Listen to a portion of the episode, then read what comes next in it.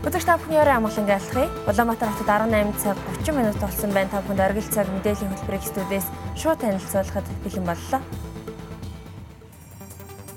Манай улсын гадаад өр эрсэлт эрсдэлтэй түвшинд хүрсэн байна. Автомашинаас ялгарх утаа тортхон нийслэлийн агарын бохирдлын 10%-ийг бүрдүүлж байна. Улсын хэмжээнд өдөр бүр осол гэмтлийн улмаас 7-оос 8 хүн нас орж байгаа гэсэн мэдээлэл байна. Ирэх үзэгч та бүхэдгээр болон бусад мэдээллийн дэлгэрэнгүй тун утгаа яргал цагаас хүлээн авч үзнэ.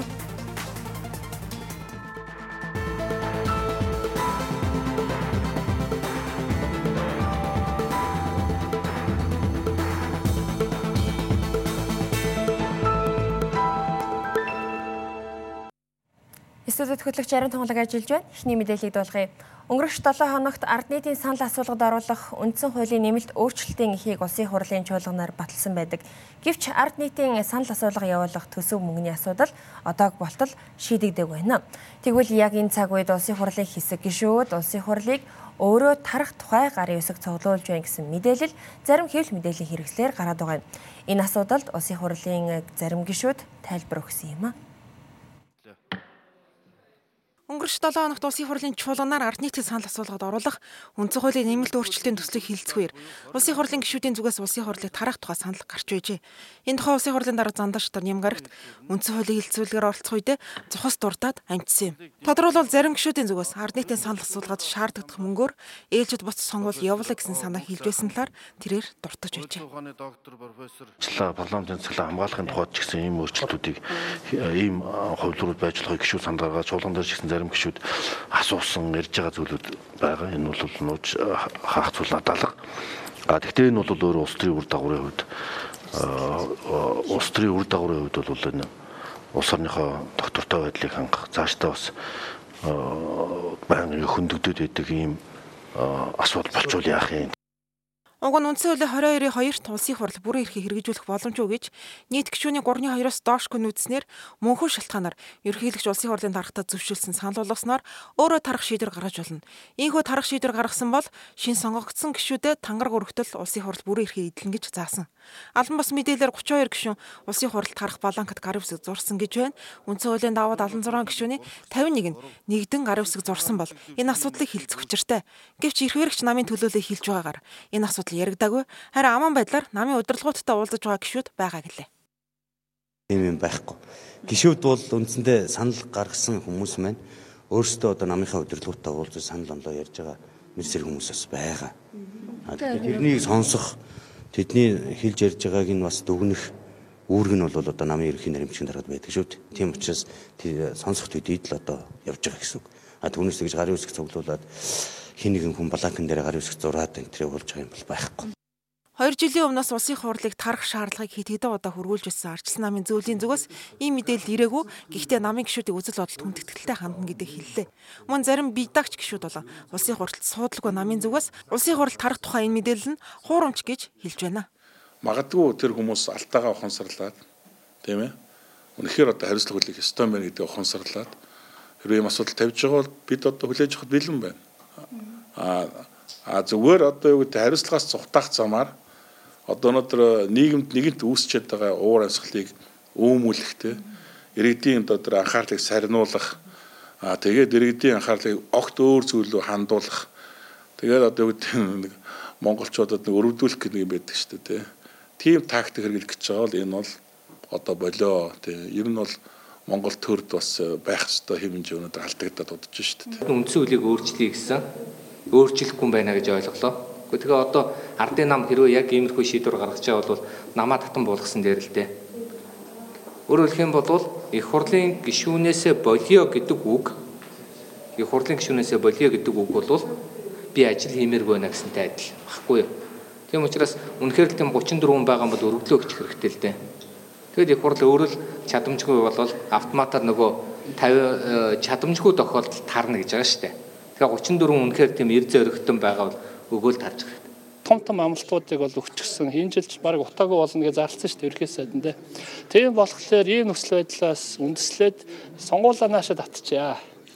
За нэг 20 30 тэрбум төгрөгийн зардал гарах юм байна. Энд чи их мөнгө Энийг зөвхөн одоо 2 3хан санал асуухын тулд зарцуулж дэмий юм байна. Тийм болохоор эх жилийн сонгуулийг наашаа татчаа гэдэг ийм бүр луурын юм хийгээд эхэлж байна. Тэр өөрсдөө л ялч байвал бус нь хамаагүй гэдэг.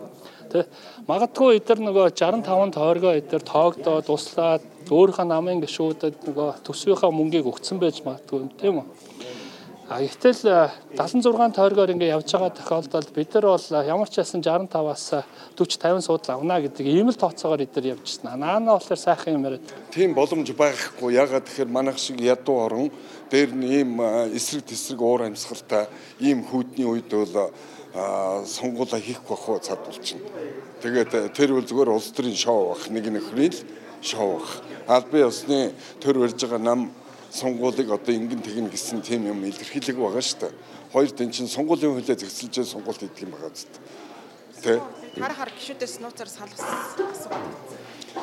За одоо тэрч нэг тэгээд би одоо ингээд харчаа би их муу улс төрч учраас би одоо энийг хурлаас бодъё гэж байгаа хүн гарахгүй л удаа гэж байна. Тэр бол зүгээр нэг хүний анхаарал татгсан шоу арга хэмжээ та гэж бодож. А гэхдээ Энэ нь өөрөө одоо дахиад одоо нөгөө ихтгэл алдсан улсууд маш богинохон хугацаанд эн чинь сонгогчтойгоо илүү ойрхон байгаа тий бүх одоо бүх шатны сонгуулийг баг авчихсан байгаа. Буцаад гараад ирэх юм боломжийг бас бүрдүүлэх ёстой. Тийм учраас энэ дээр улс төрийн намууд зүгээр одоо хөө хөөгийн амбиц гэхээсээ илүү ер нь цааш нь Монголын төрийг тогтворжуулах, Монголын улс төрийн намуудыг төлөвшүүлэхийн жил чиглэлд хамтарч ажиллаж одоо тодорхой үнэт зүйлсүүдээрээ үнэт зүйлүүд дээрээ нэгдэн дахин хорилтонд орж иж Монголын улс төр шинчлэгдэнэ гэдэг шинэ агаар орно гэдгийг л энийг л бодож ажиллах ёстой. Эрх баригч намын зүгээс инхүү өөрсдөө улсын хурлд харах гар үсэг суулуулж байгаа нь магадгүй өөрсдөө илүү ашигтайгаар буюу дахин олонх суудл авах боломж эрэлхийлж байгаа хэрэг гэж зарим намын төлөөлөл тайлбарлаж байна. Харин үлдсэн хэсэг нь зориудаар зохион байгуулсан улс төрийн шоу гэж үзэж байна. Дараагийн мэдээ хүргэе. Манай улсын гадаад өрийн хэмжээ одоогийн байдлаар 29 тэрбум Америк доллар буюу дотоодын нийт бүтээгдэхүүний 220% таа тэнцэж байна. Үүнээс 7.2 тэрбум нь засгийн газрын өр, 2 тэрбум нь банкуудын өр, үлдсэн хэсэг нь бусад секторын өрөөс бүрдэж байгаа юм. Үндсэндээ 2014 оноос эхлээд манай улсын гадаад өрийн хэмжээ нэмэгдэж ирсэн бөгөөд одоогийн байдлаар өндөр түвшинд буюу эрсдэлтэй түвшинд хүрсэн гэдгийг судлаачдын зүгээс хэлж байгаа юм. 2014 онд манай улсыг гадаад өрийн хэмжээ дотоодын нийт бүтээгдэхүүний 178%-тай тэнцэж байсан юм. Харин одоо нийт 29 тэрбум Америк долларын гадаад өрийн 7.2 тэрбум нь засгийн газрын үр байна гэдгийг судлаачид хэлж байна. Гадаад үр ингэж нэмэгдэхэд гадаадын зээл тусламж, гадны хөрөнгө оруулалтаас гадна урсгал дансны алдагдал нөлөөсөн юм байна. Цөөхөн хүн амтай манай улсын хувьд урсгал дансны алдагдлыг бүрдүүлэгч хүчин зүйл үйлчилгээний данс, тээвэр, аялал жуулчлал, нарийн мэрэгжлийн үйлчилгээний салбарын гадагшаа төлж байгаа алдагдал орж байна. Ялангуяа бизнесийн зөвлөх үйлчилгээ, уулуурхай нарийн мэрэгжлийн зөвлөх зэрэг үйлчилгээнд өндөр үн бүхий гэрээхийн мөнгө зарцуулж байгаад судлаачид шүүмжлэлтэй хандаж байгаа юм. Тиймээс цаашдаа мэдлэг цорилсан бүтээгдэхүүнийг нэмэгдүүлэх шаардлагатай. Ингийн тулд боловсролын салбарт үнийг анхаарсан бодлого зайлшгүй хэрэгтэй гэлээ. Тэр энэ хуурсгал дансны алдагдлыг Монгол улс санхүүгийн дансаараа нөхөж ирсэн. За энэ дотроо бол гадаадны шууд хөрөнгөрөлт, гадаадын зээл тусламж гэсэн зүйлээс бүрдэж байгаа. Тэгэхээр гадаад өр нэмэгдэх болсон гол үндсэн хүчин зүйл нь бол хуурсгал дансны алдагдал. Аа цаашид одоо гадаад өр төлбөрийн хэмжээг бууруулах, за энийг шийдвэрлэхэд бол одоо засгийн газрын зүгээс бодлого боловсруулагчдын зүгээс одоо олон арга хэмжээтэй авах шаардлагатай үүнд мэдээж эдийн засгийг төрөлжүүлэх уусгал дансны алдагдлыг бууруулах зэрэг авах арга хэмжээг авч хэрэгжүүлэхээс гадна төсвийн сахилга батыг сахих за энэ бодлогын орон зайг бол авч үзэх хэрэгтэй. Төв банкны хувьд бол гадаад үйлдвэрлэлийн нөөцийг үргэлжлүүлэн нэмэгдүүлэх. За хэрв одоо эргэн төлөлт хийгдэх үед одоо гадаад эдийн засгийн орчин таагүй байгаа тохиолдолд бас Монгол банкны зүгээс Монгол улсын зүгээс авч хэрэгжүүлэх бас бодлогын сонголттой байх нь зөв баха.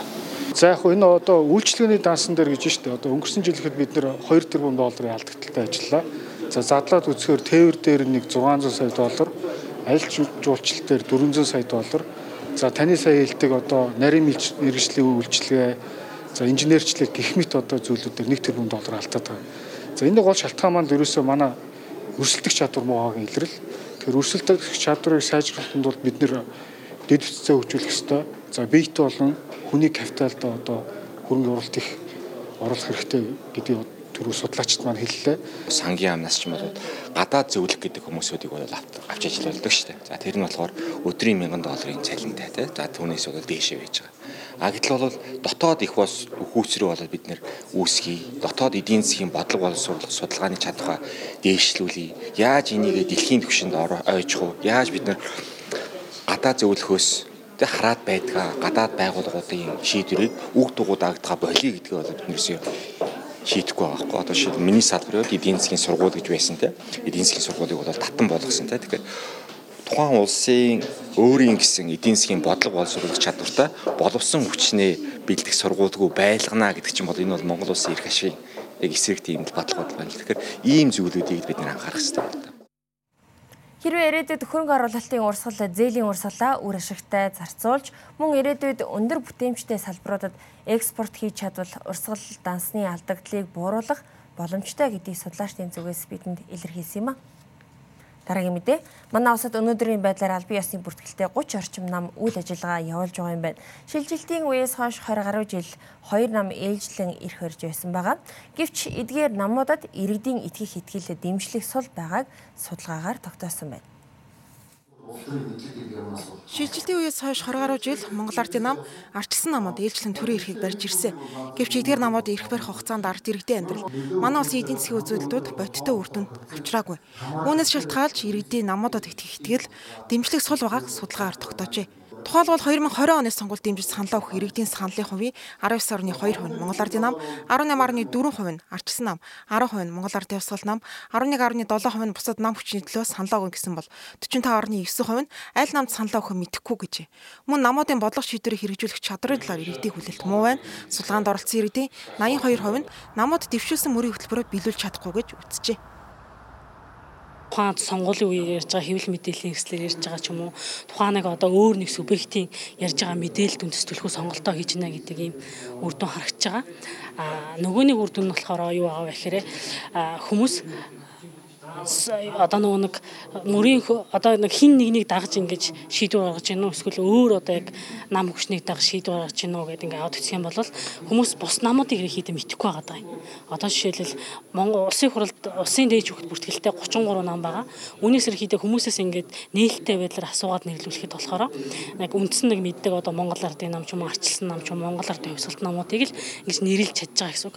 Бус намуудыг ерхийдээ ингээд байгаа гэдгийг нэгдүгürt мэдэхгүй нэрлж чадахгүй. А тэр намууд ямар хөө бодлого хөтөлбөртэй ямар хөө үзэл баримталтай гэдэг зүйлийг бас нэрлж чадахгүй. Дэлхийн дахинд бол ерөөсө улсын намаас залах үйл явдал дэлхийн дахины үндсэн хандлага болцсон гэж байна шүү дээ. Ганц Монголд биш дэлхийд даяараа гэж. Популизм дэлхийн дахиныг бүрхэж байна. Монгол жалгаа байхгүй бүрхэж байна. А тэгвэл популизм зөв популизм буруу популизм гэж ялах шаардлагатай гэж үзэж байна л да. Тэгэхээр яг үдэ би нэг 30 жилийн дүнгээ эргэж хараад ингээд үзэх юм бол 30 жил Монголын ард түмэн арчлагдаад энэ олон сонгуулийг явуулаад тийм ээ яг одоо арчлаа идлээд тийм ээ Монгол бол өөр арчилсан учраас арчлаа идлээд хүний эрх хэрэгчлөөгөө идлээд ингээ явж байгаа нөхөл тохиолдолд ягаад ард түмний 3-ыг нь ядуурсан юм бэ тийм яхаар амьдрал нь өдөлдөг юм бэ хизээ зөв сонголт хийх юм бэ гэхэлэр олон улсын судалгаагаар нэг хүнд оногдож байгаа орлого нь 5000 ам доллараас дээш тохиолдолд зөв сонголт хийдэм байна гэдэг. Гэтэл яг бидний тооцоогоор нэг хүний бодит орлого өнөөдөр 1500 доллар байна. Тэгэхээр ямар ч бодис сонголт их боломжгүй байна. А гарц гарлаа нь юу вэ гэд тэгэхээр ерөөсөө эдийн засгт анхаараа тий ус төрчгөө жаахан зогсоо.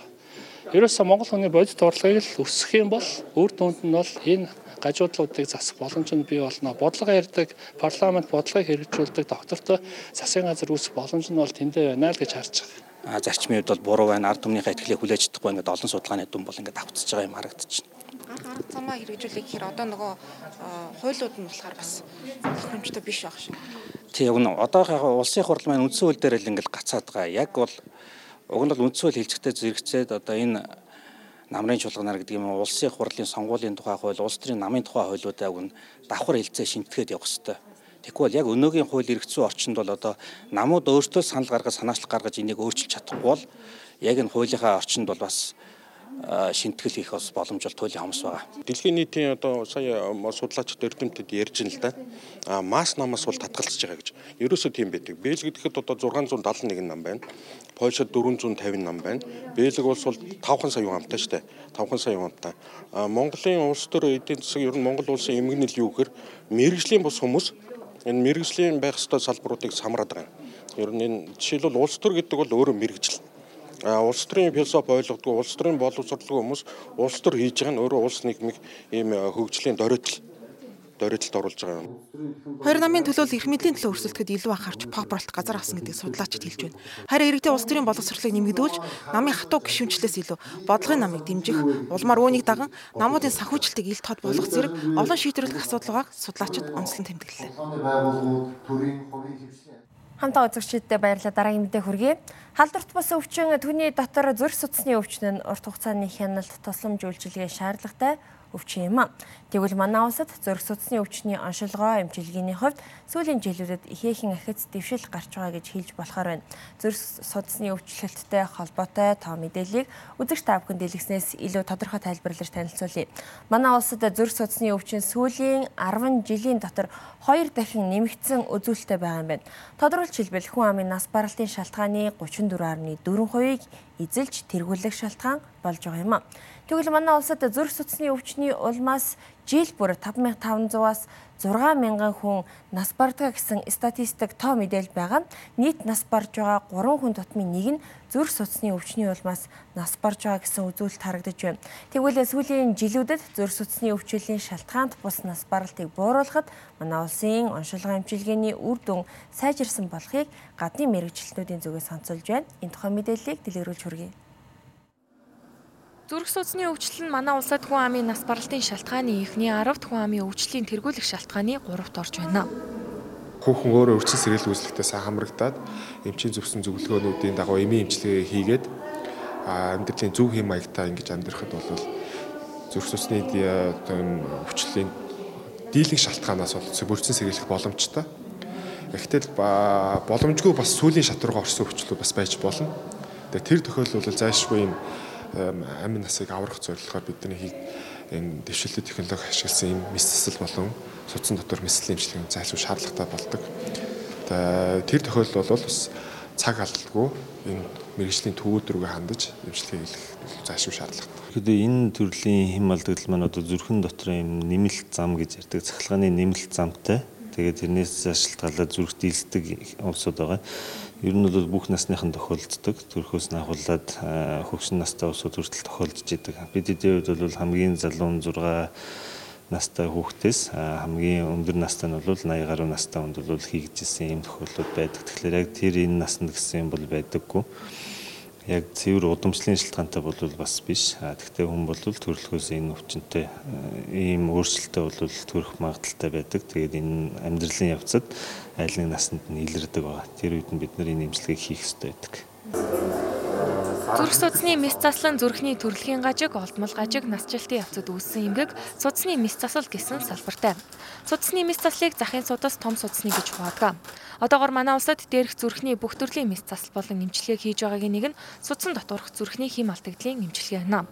Өмнө нь зүрхний хим алдагдлын онцтой өвчтнүүд гадагшаа өндөр өртгөөр мэс засал хийлгэхээр явдаг байсан бол энэ төрлийн мэс заслыг манай улсад хийдэг болоод удаж байна. Жишээлх юм бол сая та бүхний харсанчлаа зүрхний хим алдагдлын чиглэлээр мэсэл урд нь манад хийгддэг байсан.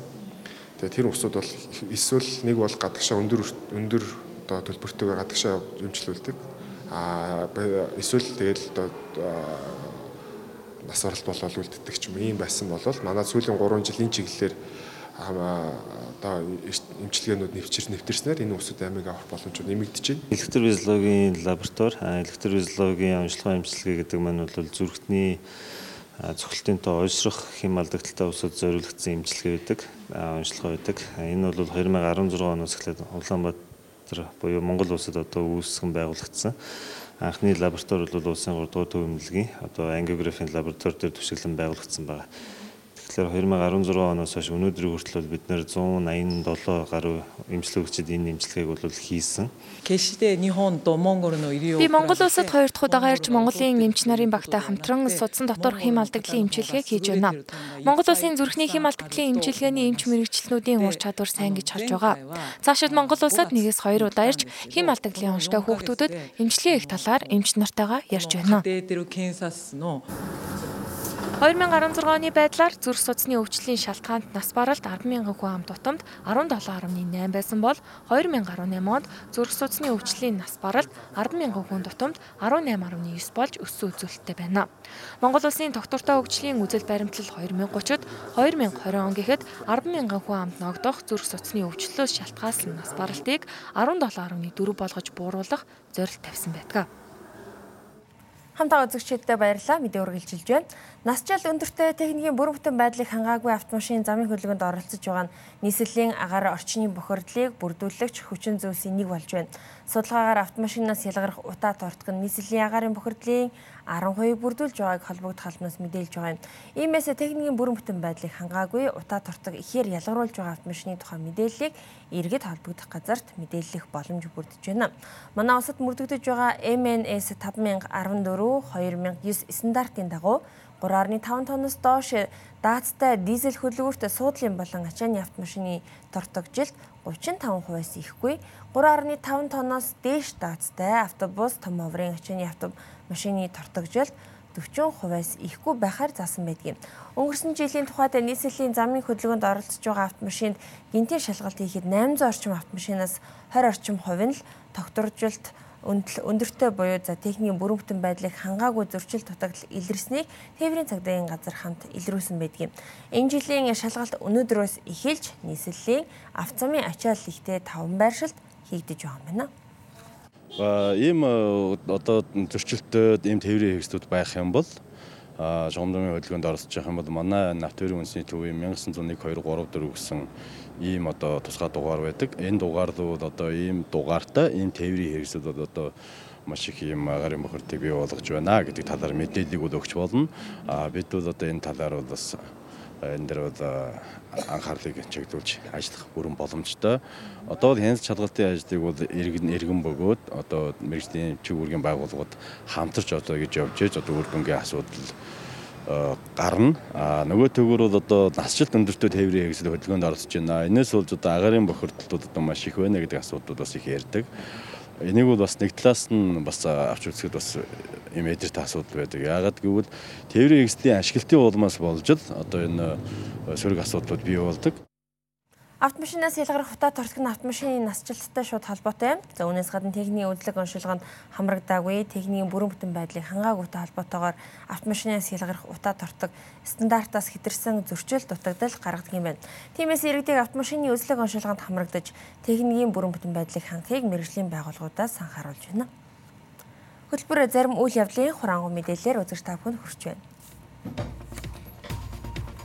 Төр нийгмийн сэтгэлтэн бүгд найрамдах Монгол Ард улсын Баатар Маршал Юмжагийн Цэдэн бал агсны мэдээсний 103 жилийн өнөөдөр тохиож байна. Цэдэн бал 1940-с 1984 он хүртэл бүгд найрамдах Монгол Ард улсыг удирдах байсан төвхтэн тэрээр амьдралынхаа туршид бүгд найрамдах Монгол Ард улсын төрийн тэргүүн ерхий сайд Монгол Ардын Өвсгөл намын төв хорооны ерхий нарийн бичгийн дарга улс төрийн төвчөөний гишүүнээр ажиллаж бүгд найрамдах Монгол Ард улсын маршал Монгол улсын Баатар, хөдөлмөрийн Баатар цолоор шагнуулж байжээ. Түүнийг Монголын шин цагийн түүхэнд үнэтэй хувь нэмэр оруулсан улс төрч гэж үнэлдэг юм. Тиймээс Зэдэн мал агсны мэндэлсний 103 жилийн ойг тохиолдуулаад түүний хөшөөнд өнөөдөр цэцэг өргөж хүндэтгэл үзүүллээ. Хөдөө аж ахуйн бүтээгдэхүүн 2019 үзэгслэн худалдааг хөдөө аж ахуйн биер жолоод Монголын Хөдөө аж ахуйн хошуулагчдын үндэсний холбооноос хамтран энэ сарын 25-наас 30-ны хооронд лавай худалдааны төвд зохион байгуулах гэж байна. Эрүүл хүнс, эрүүл Монгол хүн үндэсний хөтөлбөр, сүний анх дугаар аян, атрын 3 дугаар аян, хүнсний ногоо, жимс жимсгэн хөтөлбөрийн хүрээнд болох энэхүү үзэсгэлэн худалдаагаар 21 аймгийн хөдөө аж ахуйн бүтээгдэхүүнийг танилцуулах юм а. Үзэсгэлэн худалдаагаар үйлдвэрлэгч хоршоод аж ахуй нэгж малчтын гарал үүсэл нь баталгаажсан эрүүл чанарын шаардлага хангасан хүнсний нийлүүлэх хүнсийг нийслэлийн хэрэглэгчдэд дундын зуучлагч дамжлаггүйгээр хүргэх зорилготой. Цаашдаа уг үзэсгэлэн худалдааг 10, 11 дугаар сард үргэлжлүүлэн зохион байгуулахаар төлөвлөн ажиллаж байгаа юм байна.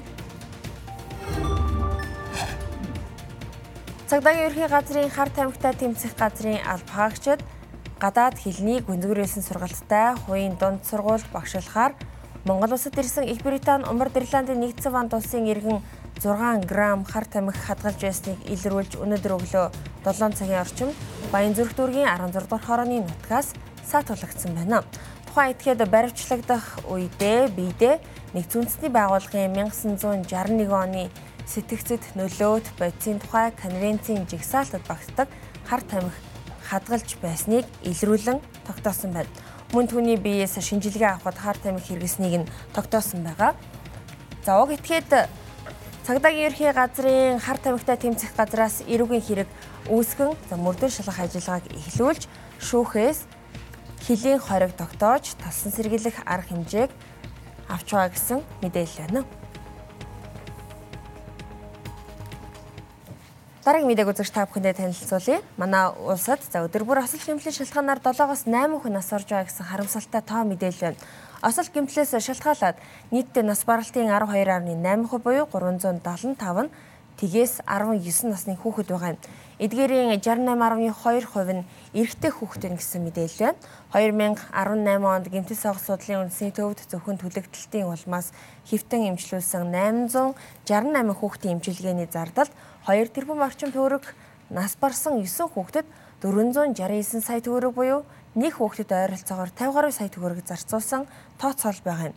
Энэхүү зардлыг осол гэмтлээс урдчлан сэргийлэх аюулгүй байдлыг хангах зарцуулсан бол ирээдүйд гарах эрсдэлт нөхцөлд амьдарч байгаа 90 гаруй мянган хүүхдийг осол гэмтлийн эрсдлээс хамгаалах боломжтойг эрүүл мэндийн яамнаас онцолж байгаа.